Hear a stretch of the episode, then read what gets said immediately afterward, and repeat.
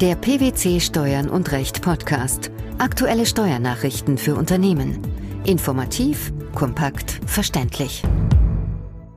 Herzlich willkommen zur 159. Ausgabe unseres Steuern und Recht Podcasts, den PwC Steuernachrichten zum Hören. In dieser Ausgabe beschäftigen wir uns mit folgenden Themen. Teilwertabschreibung auch bei unbesicherten Darlehen im Konzern. Abfindung trotz abweichender Konsultationsvereinbarung in Schweiz zu besteuern. Abgeltungssteuer. Antrag auf Regelbesteuerung nur bis zur Abgabe der Steuererklärung möglich. Ein Konzernrückhalt lässt grundsätzlich keinen Schluss auf die Werthaltigkeit eines an eine ausländische Tochtergesellschaft gegebenen Darlehens zu. Es kommt lediglich darauf an, ob der zwischen den Parteien vereinbarte Darlehenszins auch unter Berücksichtigung der fehlenden tatsächlichen Besicherung seiner Höhe nach angemessen war und einem Fremdvergleich standhält. Diese Entscheidung fällte der Bundesfinanzhof. Welcher Fall wurde hiermit geklärt? Die alleinige Tochtergesellschaft einer kanadischen Gesellschaft, eine GmbH, hatte ihrer in Großbritannien ansässigen Tochter, einer Limited, Darlehen gewährt. Eine konkrete Darlehenssumme wurde nicht vereinbart, allerdings eine jährliche Verzinsung mit 5 Prozent. Auch die Gestellung von Sicherheiten wurde nicht festgesetzt. Der Geschäftsbetrieb der Limited wurde nach zwei Jahren wegen schlechter Geschäftsentwicklung eingestellt und die Gesellschaft später liquidiert. Die GmbH nahm in 2002 eine Teilwertabschreibung auf die aktivierten Rückzahlungsforderungen vor. Das Finanzamt ging nun von einer außerbilanziellen Gewinnkorrektur unter dem Blickwinkel des Drittvergleichs nach der damaligen Fassung des Paragraphen 1 Absatz 1 Außensteuergesetz aus. Das Finanzgericht und den Bundesfinanzhof überzeugte dies jedoch nicht. Was kritisierten diese beiden Instanzen an der Auffassung der Behörde? Das Finanzamt hatte die Teilwertabschreibung unter anderem deswegen versagt, weil sie wegen des sogenannten Konzernrückhalts nicht gerechtfertigt werden könne. Dass die Muttergesellschaft im Außenverhältnis regelmäßig für Verbindlichkeiten der Tochtergesellschaft gegenüber Dritten einstehe, lasse jedoch, so der Bundesfinanzhof, abweichend zu der von der Finanzverwaltung hierzu vertretenen Auffassung, keinen zwingenden Schluss auf die Rückzahlung der Darlehensverbindlichkeit durch die Tochtergesellschaft zu. Denn gerade dann, wenn die Tochtergesellschaft auf die Inanspruchnahme des Konzernrückhalts angewiesen sei, um Drittgläubiger zu befriedigen, sei davon auszugehen, dass die Darlehensverbindlichkeit gegenüber der Muttergesellschaft nicht bedient werde. Die Frage, inwieweit der unter den Voraussetzungen des Paragraphen 1 Absatz 1 Außensteuergesetz geregelte Fremdvergleichsmaßstab zum Zuge kommt, könne aber nach Auffassung des BfH im Lichte des hier einschlägigen Doppelbesteuerungsabkommens mit Großbritannien dahinstehen. Aus welchem Grund wertet der Senat diesen Punkt als vernachlässigbar? Der abkommensrechtliche Grundsatz des sogenannten Dealing at Arm's Length ermöglicht eine Einkünftekorrektur nach nationalen Vorschriften nur dann, wenn der zwischen den verbundenen Unternehmen vereinbarte Darlehenszins unter Berücksichtigung der fehlenden Besicherung dem Fremdvergleich nicht standhält. Davon wurde hier aber nicht ausgegangen. Keinesfalls ermögliche der Grundsatz die Korrektur einer Teilwertabschreibung deswegen, weil die Muttergesellschaft das Darlehen ihrer ausländischen Tochtergesellschaft in fremdunüblicher Weise unbesichert gegeben hat. Abfindungszahlungen, die eine zuvor in Deutschland wohnende Person nach ihrem Wegzug in die Schweiz von ihrem bisherigen Arbeitgeber aus Anlass der Auflösung erhält, dürfen, trotz anderslautender Konsultationsvereinbarung, nicht in Deutschland besteuert werden. Zu diesem Urteil kam unlängst der Bundesfinanzhof. Was folgt daraus im zugrunde liegenden Fall? Die im Streitjahr 2010 an den Kläger gezahlte Abfindung kann nur in der Schweiz und damit im Ansässigkeitsstaat besteuert werden. Daran ändert laut Bundesfinanzhof auch die im Zuge des Jahressteuergesetzes 2010 zwischen der Schweiz und Deutschland neu gefasste Ermächtigungsnorm in der Abgabenordnung nichts, da diese nicht den Anforderungen des Artikels 80 im Grundgesetz entspricht.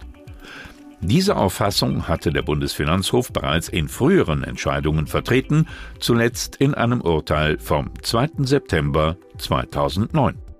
Konsultationsvereinbarungen können demnach nicht die Bestimmungen eines Doppelbesteuerungsabkommens unterlaufen. Wie begründet der Bundesfinanzhof diese Ansicht?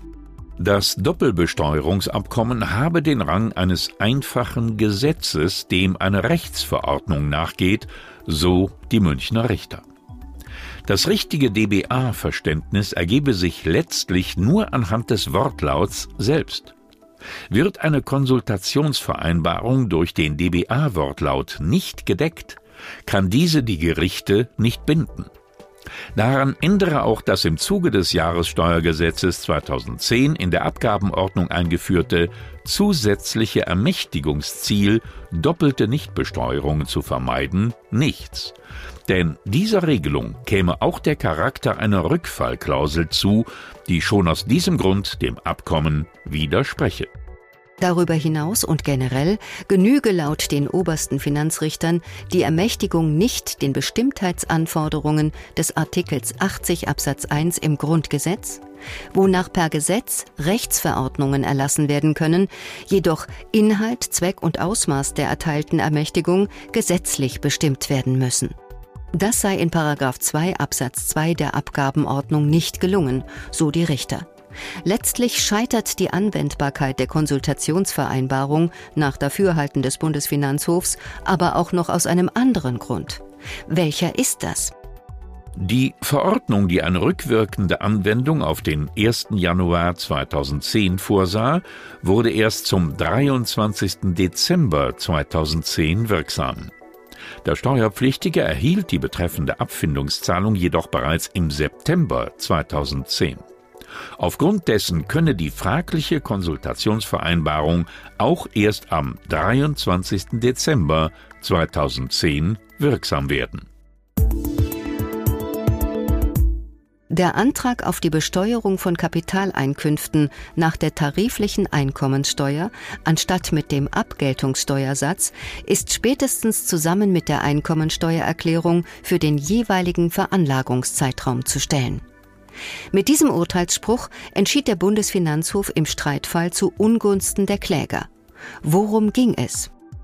Im Fokus stand die antragsgebundene Option, bestimmte Kapitaleinkünfte nicht dem Abgeltungssteuersatz von 25 Prozent zu unterwerfen, sondern die hier niedrigere Regelbesteuerung, genauer gesagt die tarifliche Einkommensteuer unter Anwendung des Teileinkünfteverfahrens anzuwenden. Der Bundesfinanzhof musste entscheiden, bis zu welchem Zeitpunkt ein diesbezüglicher Antrag auf Regelbesteuerung für Ausschüttungen aus Beteiligungen an Kapitalgesellschaften gestellt werden kann.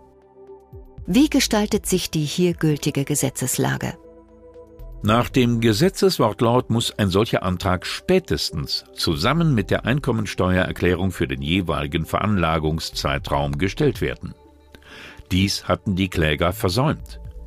Sie hatten in der Erklärung einen Antrag auf sogenannte günstiger Prüfung, jedoch keinen auf Regelbesteuerung gestellt. Noch vor Erlass des betreffenden Steuerbescheids hatten sie jedoch in Gestalt ihres Steuerberaters reagiert und den konkreten Antrag nachgeholt. Nach der eindeutigen gesetzlichen Regelung ist der Antrag aber spätestens zusammen mit der Einkommensteuererklärung zu stellen. Das zeigt, Gesetzeskunde erleichtert die Rechtsfindung. Was hätte der Steuerberater demnach wissen müssen? Abzustellen ist auf den Eingangsstempel des Finanzamts auf der in Papierform abgegebenen Einkommensteuererklärung. Gegen diese Befristung des Antragsrechts bestehe nach Auffassung des Senats auch keine verfassungsrechtlichen Bedenken. Der rechtzeitig gestellte Antrag auf günstiger Prüfung könne den notwendigen Antrag auf Regelbesteuerung nicht ersetzen. Eine entsprechende konkludente Antragstellung hat der Senat jedenfalls bei einem fachkundig beratenen Steuerpflichtigen abgelehnt. Die mangelnde Kenntnis des Steuerberaters über verfahrensrechtliche Fristen begründet grundsätzlich einen Verschuldensvorwurf, so dass auch die Voraussetzungen für eine Wiedereinsetzung in den vorigen Stand nicht vorlagen. Die mit der Frist spätestens zusammen mit der Einkommensteuererklärung verknüpfte zeitliche Begrenzung diene der Verfahrensvereinfachung, um die Administration der Wahlrechtsausübung die bis zu einem Widerruf für insgesamt fünf Veranlagungszeiträume gilt, zu erleichtern. Die Teilwertabschreibung bei unbesicherten Darlehen im Konzern, die Besteuerung von Abfindungen im Ansässigkeitsstaat trotz abweichender Konsultationsvereinbarung sowie der Antrag auf Regelbesteuerung nur bis zur Abgabe der Steuererklärung. Das waren die Themen der 159. Ausgabe unseres Steuern und Recht Podcasts, den PwC Steuernachrichten zum Hören.